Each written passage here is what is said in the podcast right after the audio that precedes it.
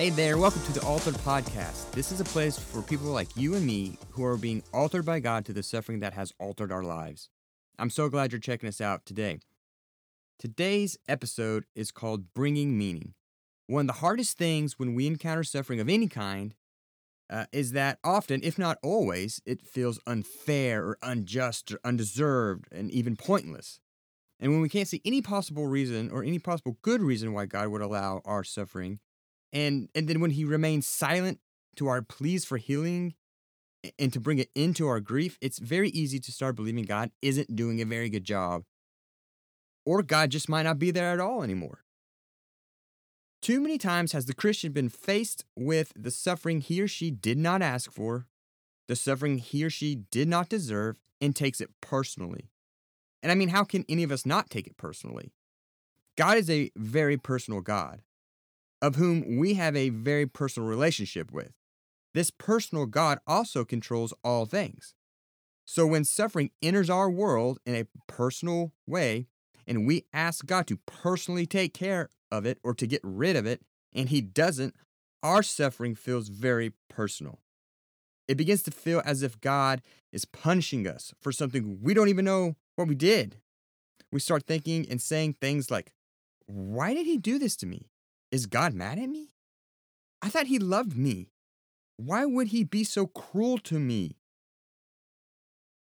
Ever since suffering entered the world, there was a promise given a promise of a sending. A grand deliverer would be sent who would reverse the curse of death. Suffering has been a normal part of our abnormal world ever since sin's introduction into it. The grand deliverer was sent at just the right time in history. His mission destroy death and bring life. 1 John 3 8. This mission was God the Father sending God the Son. We call this the Missio Dei, the sending of God. Crux to that mission was the God who was sent suffering the cross. Suffering then is very much a part of the Missio Dei. The mission of God was executed in sending God, Jesus, to suffer and die, paying for our sins and rising three days later. Suffering is missional. He has passed that same mission on to all of us destroy death, bring life by making disciples. Now, like him, we suffer and we die to our selfish desires, and we live a resurrected life for him.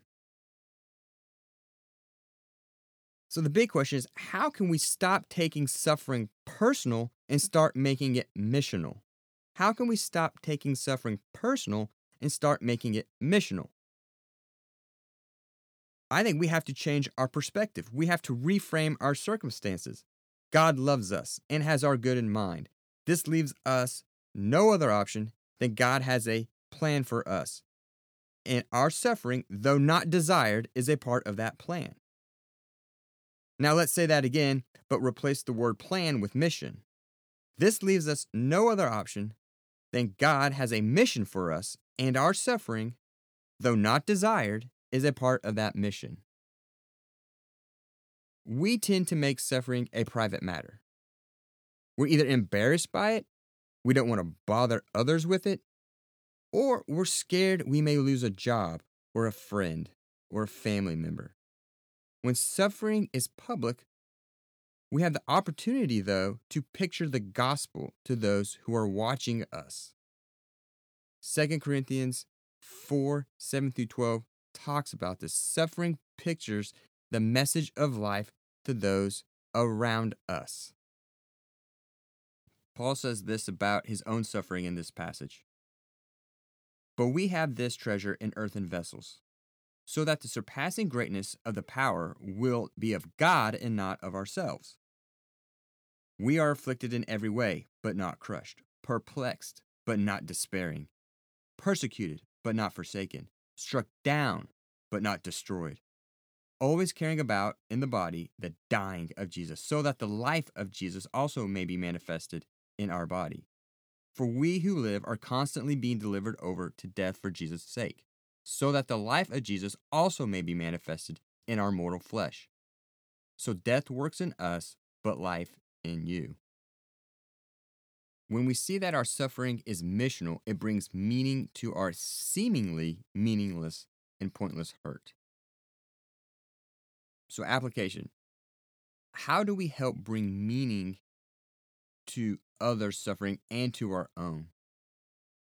Your suffering isn't personal, it's missional. God is calling you. He has handpicked you to share in His mission, to share in His suffering. Like Paul, our suffering pictures the gospel, the death and resurrection. It reveals Jesus, death and life. So, if at all possible, let's take as much as wisdom will allow of our suffering public. If our suffering is an invitation from God to join Him in His mission, then let's purpose to make either all or some aspects of our suffering public so others will see the gospel and how we entrust ourselves to God while suffering. Going public with our suffering is a delicate thing which takes wisdom and advice from others. So, as we purpose to share our stories, before we do, let's consider a few things. First thing is timing. Is your story ready to go? Or do you need more healing? There may be a relationship that needs to heal or reconcile first. Maybe you need to reconcile with God first. Do you need to take some time before in order to figure out how you want to talk about your story? You know, how to make it most effective and clear in its mission? Maybe you need to practice or write out key aspects to put it in a way that captures the mission behind your story. Here's an example.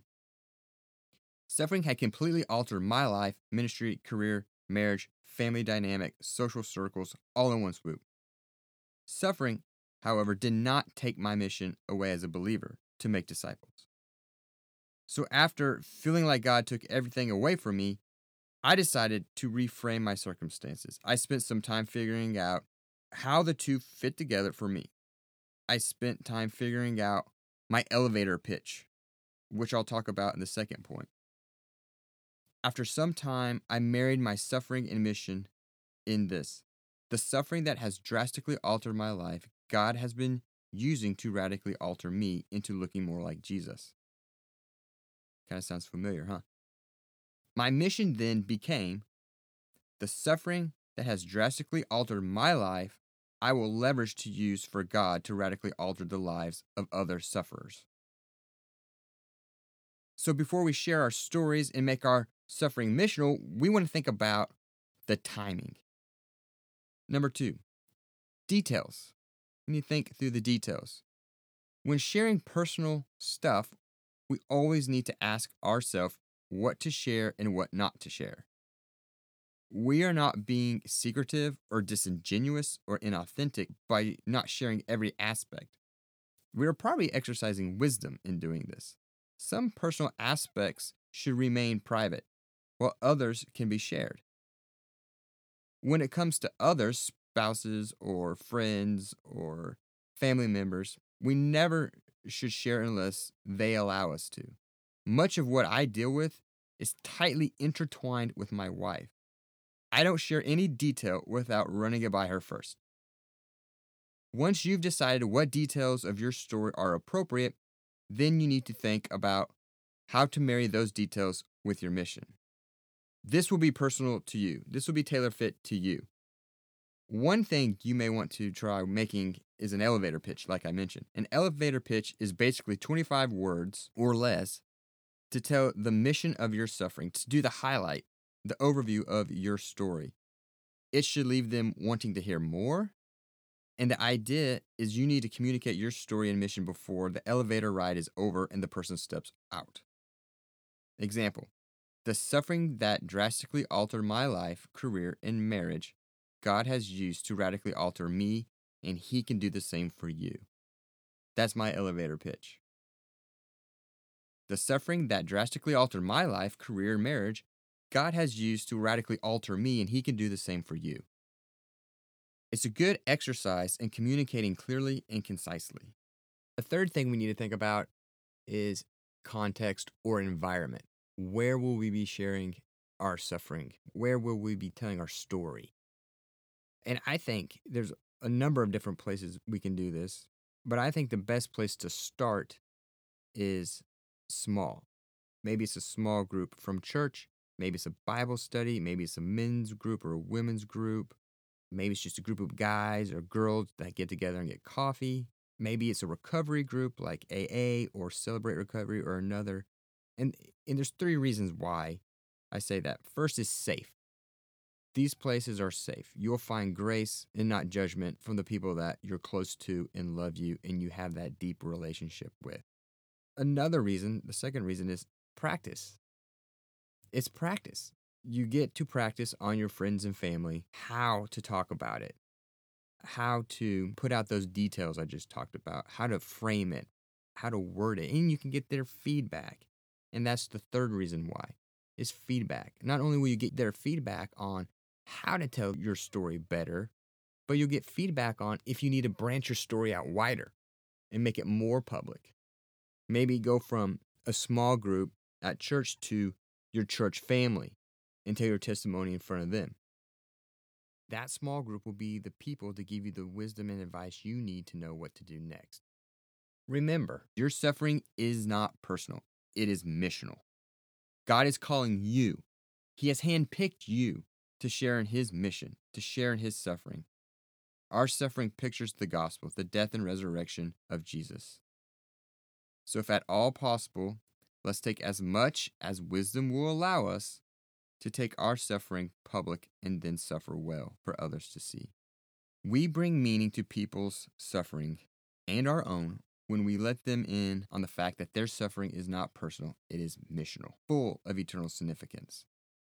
What we want to do is help those suffering see that it isn't personal, that God is not mad at them, has forgotten them, or is punishing them.